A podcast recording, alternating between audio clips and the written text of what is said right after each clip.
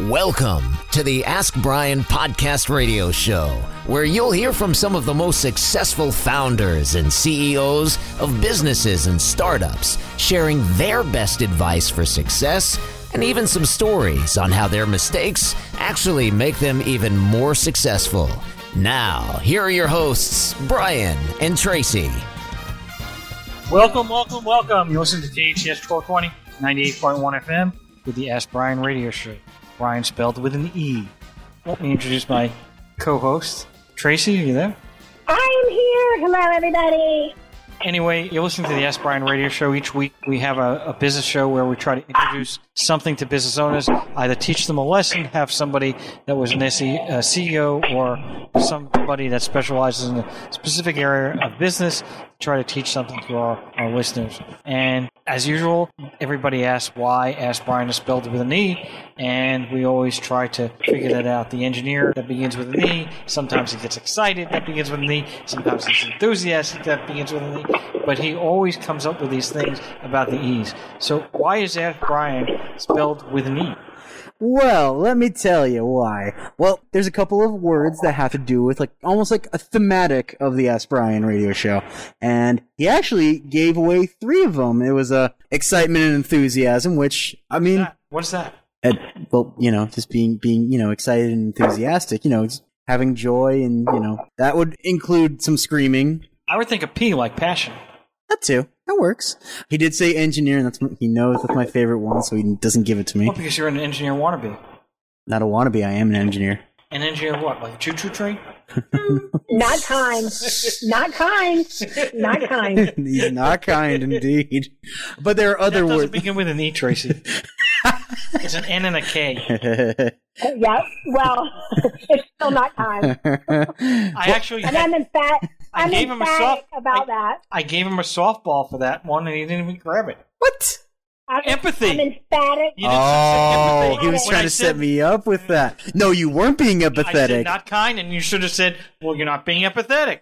True. Well, I didn't want to butt in. Like, I didn't want to butt in. Butt in. The entire speech here is buddy. He's probably scared. What? He's scared of you at this point. Very. Well, and it has an inferiority complex, but that also doesn't begin with an E. starts with an I. Anyways, there's a couple other words that we haven't done. One of them is effort because I, I, none of those words are on the FCC list, right? No, oh. no, they're not. No, trust me, I would know. it is effort because we all give 110% effort in what we do here in the As Brien show. Another one we have is excellence because we exude nothing but excellence here on the show as well. Is that like Bill and Ted's Excellent Adventure? Excellent, yeah. Well, that one works. We also have experts because everybody we bring onto the show is an expert in a field of whichever except, field they're in. Except for the engineer. I am an expert. I'm an expert of engineering. How many years experience do you have? About three. That's an expert? Works. What, what do we say what, oh, beginning of the show? 50. 2,000 hours. 10, remember? remember we, 10,000 we have to go over that? Well, I mean, considering... That's uh, five years. Almost there. Two years okay. away. Two years, you'll be an expert. Traci, he's really getting me here. right now, right now, you're an assistant. I mean, it's just it's he's unacceptable with a you. He's an assistant expert. what? an assistant Honey, you are expert. an engineering expert, and you're extraordinary. Ooh, that's a new one. We got it. Traci gave us a new one. Extraordinary starts with an E. Well, it might start with an E, but I don't know what's extraordinary. oh gosh. Because that's beyond normal. Yeah. But extraordinary is also I, like I could be defined as extraordinary. It's also like fantastical, you know. That's an F. No, but like it's I'm synonymous with that. All right. Anyways, am I missing any of them, or no, have we, we gone a little too far on this? Enthusiasm, enthusiasm. We did he already that. he already said that one actually. Enthusiasm and excitement. Oh dang! Sorry, I was just too focused on trying to run interference between the two of you. Oh. Not not a very good job. All right, so without any further ado, how do you spell it? A D I E U. Why do I like that word? Because every single letter except the D is a vowel. Do you kind of feel that this is like repetitive? No, why do you ask? Oh, I'll have to your enthusiasm. Patty, your enthusiasm over that issue is just. All right, well, stop laughing. Starts with an L. we have a great guest today, Bill McGraw. Are you there? I am here. All right, sorry, you know, I don't know why the engineer had to go through all that shtick, but well, he was going over some things, and uh, he kind of like has a big ego. So I guess that's what it's all about. But anyway, without any further ado, Bill, what is your background? I mean, I know where you're currently working right now and, and products and services you're working on. We discussed that. Yep. But how did you start your career, and, and how did you get to where you are? Well, if I want, if I'm going to keep with the theme, maybe I can add another E word, and that would be entrepreneur.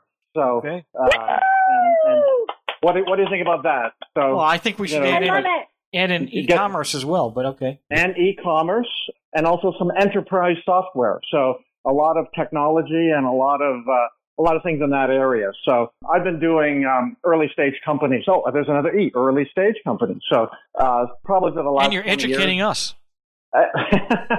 and being very entertaining. There we go.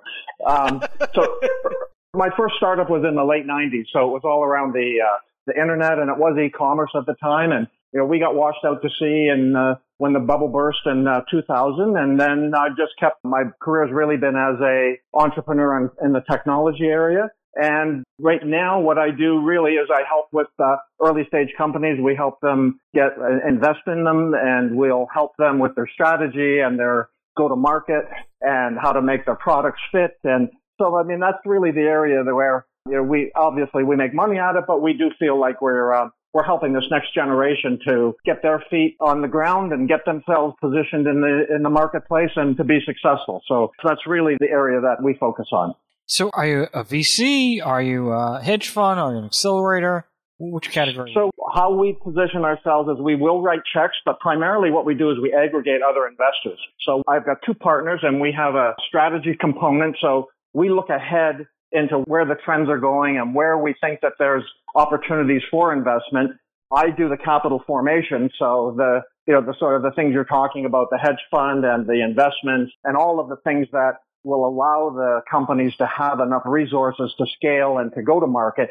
And then I have another partner that really focuses on the business model and making sure that these guys execute and that whatever money that we raise, that it gets used properly and that it, uh, you know, that, that the companies are structured correctly and are able to, uh, to use that. You know, it's- one thing to have a promise and say, yeah, we're, we see this opportunity, we're going to go and, and go after it, but then you actually have to execute and you have to make it happen. And that's what my, uh, my third partner does. So we do strategy, we get the money for them, and then we actually help them to execute. so, are you bringing the money directly to the startup, or are you taking the money in and then and investing in the startup? We'll do both. We're, um, there's, there's a number of ways that we can provide that funding to them. So we have high net worth investors that are part of our partnership and our network.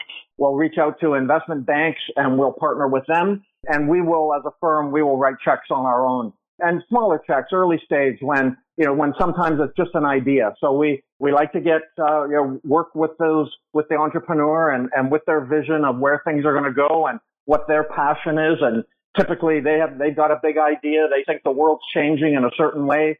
And we, we help them articulate that and put that into more of a, of a strategic plan, and then we help them from there. So when we invest, we really will take an early, early position, and then you know, our obviously what we try and do then is scale that up, and then we've got a, uh, you know, we- we'll come in at a very low valuation for these companies, and then we'll be able to, to make our money as they grow and as they uh, as they become successful. That way, we're we're aligned with the company, so we're not just taking money. We're actually, if they're successful, then we're successful, and that's really the model that we try and we try and uh, execute on.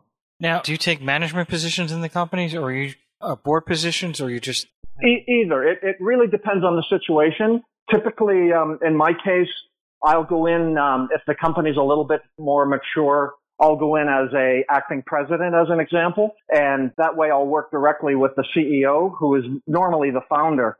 And why we need to do that is there needs to be some accountability to bringing the money in and how things get executed. So we can, for instance, if a company is, is doing a raise, may come in as a uh, acting president. We'll help them get their product in place. We'll help them get the funding in place. As they start to execute, I'll step aside, possibly go on the board. That's always an option. And, but there's never a, a conflict with the founder. They know that we're there to support them. And I'm not looking for his job. So he can relax. He can focus on what he needs to do and we can do the execution part on their on their operations and make all of that happen. Get the money in, get them on the right track, and then step away. So yeah, we we will take board seats and advisory board and and sometimes take that management position as well. And what are the criteria qualifications that you're looking for before you make an investment? Are there certain uh, parameters you have? Yeah, you know, it, it, there's a thing in the business. It's always called the three T's. So it's team, it's technology, and it's traction. So the biggest one is the team. So there's there's no shortage of great ideas out there. There's no shortage of enthusiastic people that think they've got the next big thing, and we want that. We want that passion. But you know, you you also want someone that's practical and either has done this before or has the right temperament because it's a it's a hard task. If you're going to be a founder, you need to be not just passionate but willing to put the work in. From the you know the technology, we're we're really focused on the tech, and in today's world, those are the things that are driving high valuations, and you can really create value using that technology. The traction part of it, you want them to be able to what we call you know product market fit or the you know, customer discovery. They need to get out and, and not just have this idea, they need to validate it. So talking to people, potential customers and saying, if I built this, would you buy it? That's the kind of initial phase that people need to go through. And they, they, you know, they need to really understand their market. That's one of the things I think that's missing is some people will get an idea and they'll race after that idea but they've never really validated in the market that somebody's going to buy it, that people will pay you money for this. So those are the three criteria that we generally use for deciding whether or not we want to work with a firm or a company or a startup. So if somebody doesn't have experience or hasn't done it before, how, do you know they're qualified? I mean, a degree doesn't mean much. I mean, for most people, if you look at the most successful people, even even the founders of Facebook and uh, and Microsoft, they didn't even go to college. So I mean, you don't need that. Exactly. No, it's, a super valid point. point, and you know, there's no one answer. If you're like this, you will be successful. If it was, you know, the same. If you just do X, you'll be successful. There's a lot of things.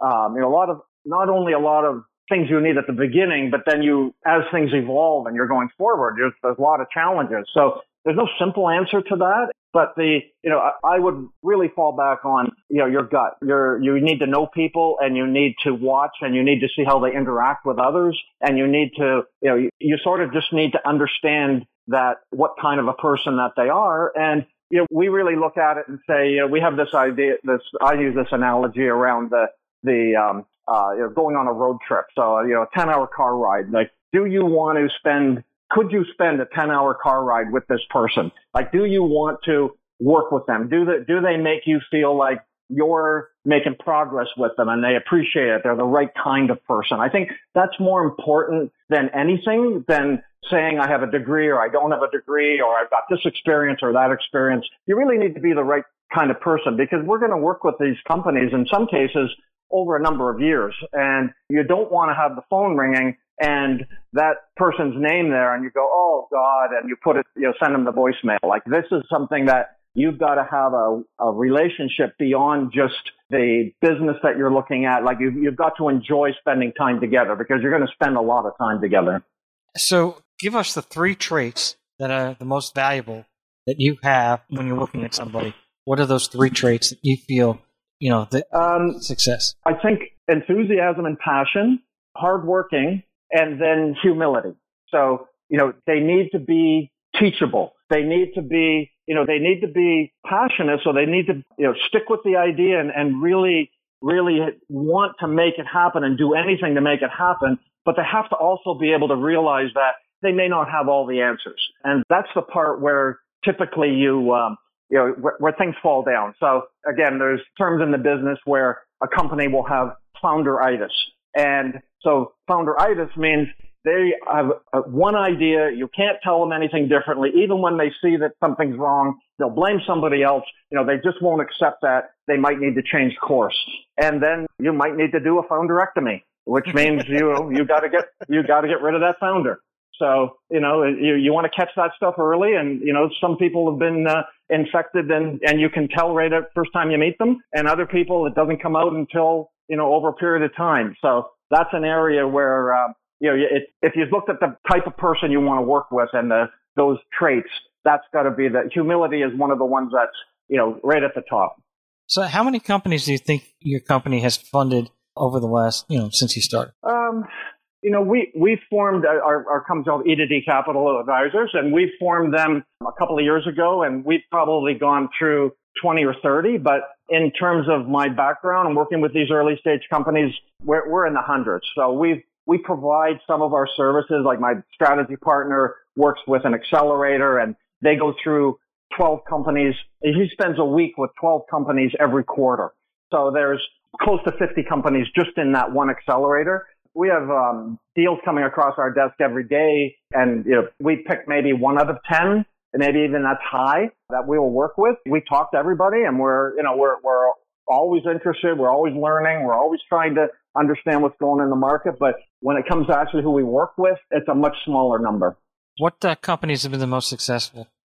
where we've seen them in the in the past, in the short short past, we've been working with a lot of fintech companies, so financial technology, and we've been working with a lot of companies on the leading edge of working with cryptocurrencies and with blockchain. So those are the areas right now where we see the biggest opportunity, and and the secondary is around artificial intelligence. So these are emerging technologies that are going to realize their value over the next three to five years. And it's a, it's a way of the companies that are in there. If you can pick your winners with these companies now, you'll see them really growing and, and showing that value in the next three, three, four years or so. You didn't mention anything about biotechnology. So is that just not within the technology field or fintech or? It's not something that we focus on. And, and one of the reasons is in biotech, it's a much longer play. There's a lot of money that needs to be put up front. So if you're doing drugs or treatments or things like that, you need to invest a lot. And the result of that doesn't come. Sometimes it can be, you know, a decade before you see, really see the results. And it's just not that there's not opportunities there, but it's just, it doesn't really fit our model where, where we're, um, you know, we'll work with a company for 18, 24 months. That may be the extent of it just to get them to a place where they can start to scale at a much higher rate. And you can't really do that with biotech companies. Did COVID affect any of that? Oh yeah, it uh, it affected a lot. You know, we we we saw what um, some people are saying. Uh, you know, digitalization of the you know, so nobody could go anywhere, and suddenly you know you're doing all your business online, and so we saw a lot of our uh, in the supply chain where we we have a, a two companies that are uh, portfolio companies that all of a sudden these channels dried up. The restaurants were closed. The stores were limited. So we, we saw this direct to consumer piece. So suddenly companies like breweries and, and other artisanal food, they needed to find a way to get their products into the, into their customers' hands. So we saw a big explosion around that. And now coming out of COVID, we're going to see that that, you know, the customer, our consumers got used to being able to order these things online and have it delivered, we'll see a lot of that continuing on. And so that's a, a, one example of where we, you know, the companies had to change and pivot and actually start doing something they weren't used to. And now coming out of it, they have to make a decision about where am I going to sell the most or how do I maintain my direct to consumer and I have my store. Do I open my store? Do I have my, you know, will my restaurants be opening up? So yeah, that it's one example of an area where we saw a, a huge impact. And Traci said, Peter, you didn't let me ask any questions. I got a ton of questions. Go, you're on. So, I, you know, all the buzz and all the rage and all the headlines is talking about um, like Bitcoin and cryptocurrency. And you seem like, based on our conversation off air, you seem to be fairly knowledgeable about that. And I was wondering if you could share some insights in just kind of layman's terms for us like how significant it is and what the future of it is and how it's going to impact entrepreneurs? Sure, that'd be. Um, uh, thanks for your question, Traci. Um, so the way that I I look at this and, and the perspective that I put it in is if we think back, as I mentioned earlier, I was um, we my first startups were back with the internet. If we just see this as a continuation of everything going from being analog to digital. So you know, we remember back in the mid 90s and late 90s where it's, you know, what's this internet thing and where is it going to fit? And we saw things like Amazon, they start selling books online and people are going, that's crazy. Why would you sell books online? And why would I do, you know, I'll never do my banking online. I'll never do these things. And we're in a very similar position or, or, or, or time where for the blockchain and cryptocurrencies. It's over the last couple, you know, the last six months or so, we've started to see a lot more practical application of these things. But I think people should just think about cryptocurrencies as digital money. So it's a, we digitized, you know, we digitized um, music, we digitized film, we digitized newspapers.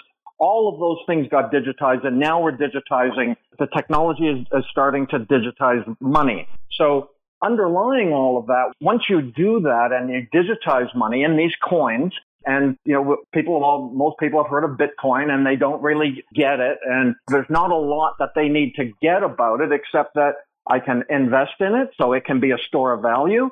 I can use it to pay for things. So they can think about it, you know, as a gold or a silver. They can think about it as a, as a means of, uh, like as a currency that I'm, that I'm paying for something. And when we evolve out of that, the next level is, you know, and it is a, where all the cryptocurrencies come in. It's built on a software called Ethereum. But the point is there's a, there's a digital contract that now can be utilized to start to define how we are going to do business or how I'm going to, the way that we use the banks right now as a intermediary, we can then start to digitize that and put those agreements we have with banks, we can start to put those into a digital form.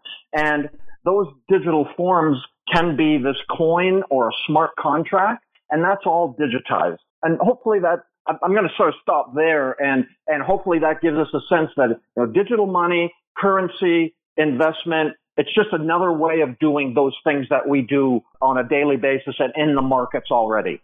I have a quick question. But it, oh, uh, wait, wait a second now. I just want to understand who's backing that currency because you know the United States dollar is being backed by the U.S. Even the Russian ruble is being backed by the Russian government. Who's backing these currencies?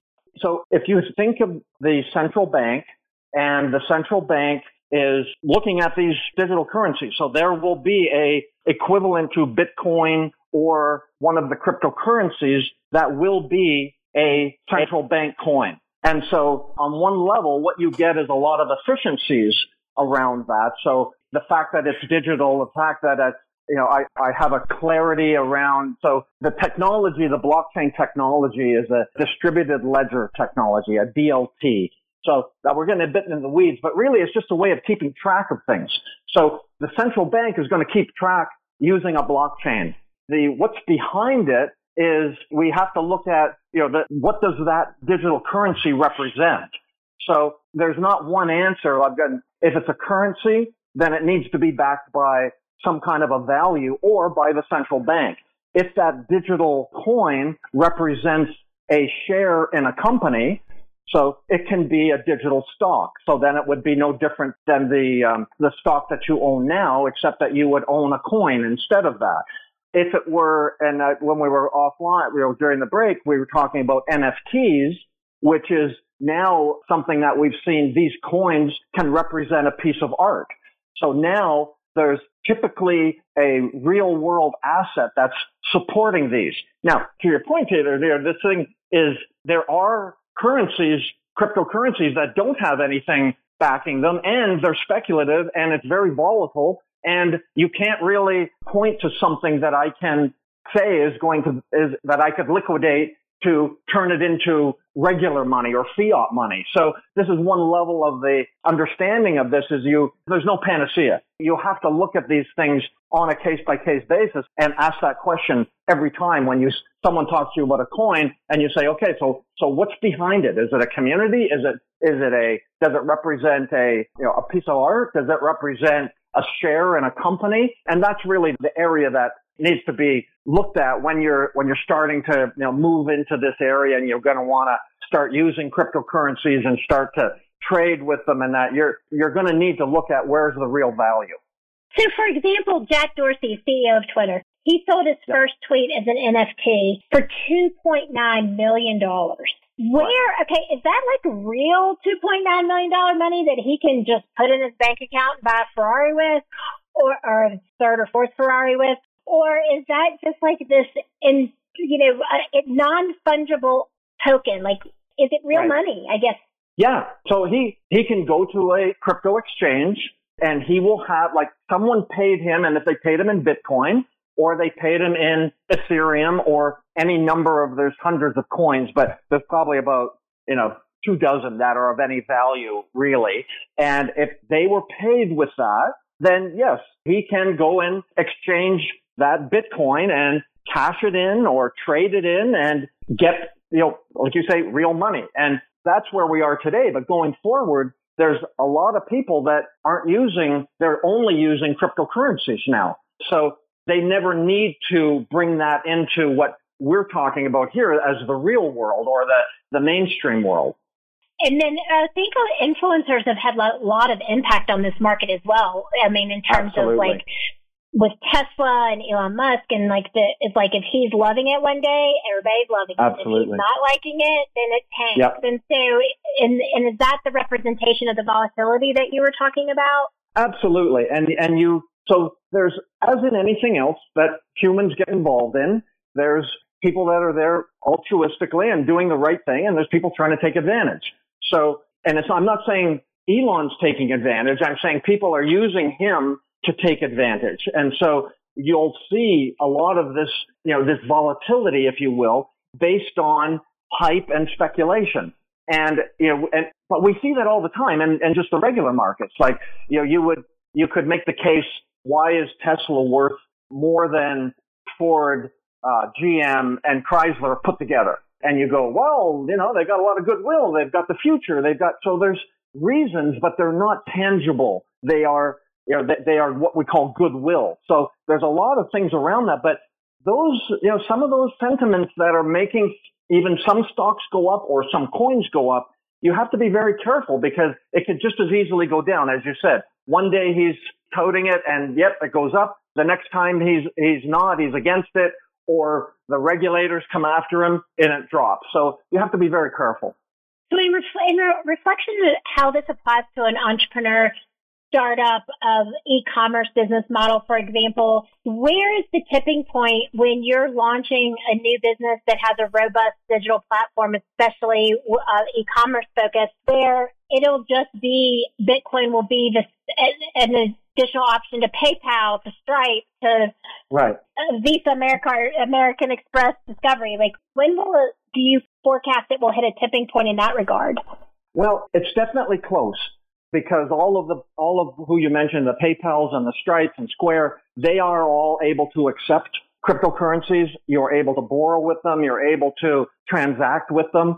It's not mainstream. I think we would, you know, we would look at it again. It's all about technology adoption and and the, you know, it's mainstream. You know, people say it's mainstream when my mother's using it or my grandmother's using it because right now we're in this early stage and people talk about the technology all the time and they talk about, you know, coins and all of that. Well, we have to get beyond that, but those, we call them the, you know, the infrastructure. The bank infrastructure is built on very old technology. So stuff that was written in the 70s and 80s. This is new technology. And not only will it replace the old technology, but it gives us additional features that we can use. So I would say, and this is what we use as a filter to the entrepreneur, you need to be looking at how will this impact your business? And do you need to be either in integrating that or you need to be partnering or how can some of these, these new opportunities or features that are going to come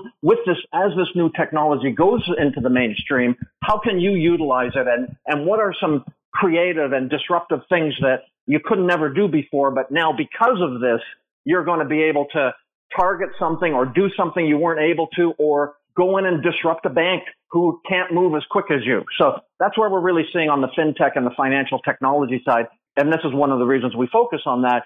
Smaller companies now have the technology ability to go in and disrupt a bank because a bank, there's certain things they can't do for technology reasons and also regulatory reasons. So there's a time now that you can get in front of that and you can establish yourself. And I think if we look at the demographic that's really going to adopt this. And we're, we're talking about, you know, the millennials and there's this huge transfer of wealth that's going to be taking place as the boomers get older and, and retire. And they are the ones that are much more digital savvy and much more willing and able to use these kind of technologies. And one of the things with blockchain and cryptocurrency is that you're taking out the middleman. So you're taking out people that are you know, that like the banks and your broker and all of those so that you're managing your own accounts and things yourself. And the younger generation is really focused and, and growing on that. So Robinhood, Wealthsimple, these kind of companies that provide easy access and the ability to manage and trade and do your banking and all of that all on your own. Those are the kind of companies that are, well, again, growing. Uh, Robinhood's going to do their IPO, but there's hundreds of companies coming in behind them that have carved off a piece of this financial area that they're going to be able to digitize. And again, as I said earlier, move faster than the banks and be able to really put their products into the hands of that demographic that's going to use them and help that. That's really where the, the, the growth is going to be. That's so fantastic. I want to pivot for a moment and talk about inclusiveness and diversity in your platform and what things are you doing to expand the types of companies in terms of, let's say, because I am a woman owned business, a female entrepreneur and have been for almost two decades. And how is that fitting into your growth strategy? Well, it's a key part of it. The opportunity for what, how we can change the world, make the world a better place. That again, that, that's an, another aspect of the focus of this millennial generation. The inclusiveness, as you talk about. So gender and, you know, we, we look at minorities, we look at people who haven't had access to the system. It's always been, you know, in quotations, the old boys network. Even on the investment side, if you look at the VCs and you look at where you, you had to go to Stanford, you needed to look a certain way, that's being broken down.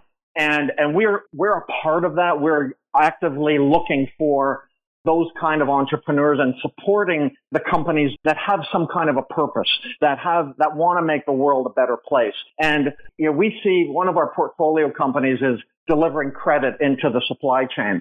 And their first focus of the, it was a small, medium companies and they're focused on artisanal food and they're focused on craft brewery but it's more about, from a higher level, about securing the food system and the local food and supporting local business. These are all aspects of this new generation that's coming. And like I've, I've got a, uh, eight year old granddaughter and I look at the world in her eyes, not even to my daughter's who's, you know, in her thirties, but I, I look to my granddaughter and what kind of world are we going to give them? And what kind of, what do we need to do to prepare her to be successful in this new world. It's not a, it's not just about getting an education. Obviously they need to be educated, but it's a new world. There's new tech. There's new things. And we, we as a society need to be breaking down some of these barriers. And the way that we're going to do that, I believe, is with technology and some of the cryptocurrency and blockchain are really allowing us to break down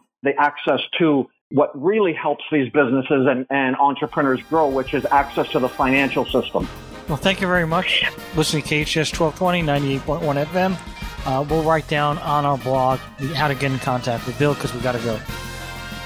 Thank you for tuning in to the Ask Brien radio show. You can listen to us every Thursday on KTHS AM 1220 and FM 98.1 or via Facebook Live or anytime wherever you listen to your podcasts. Visit AskBrien.com to join the conversation and ask us your business questions, and we'll answer them on our next episode. That's askbrien.com.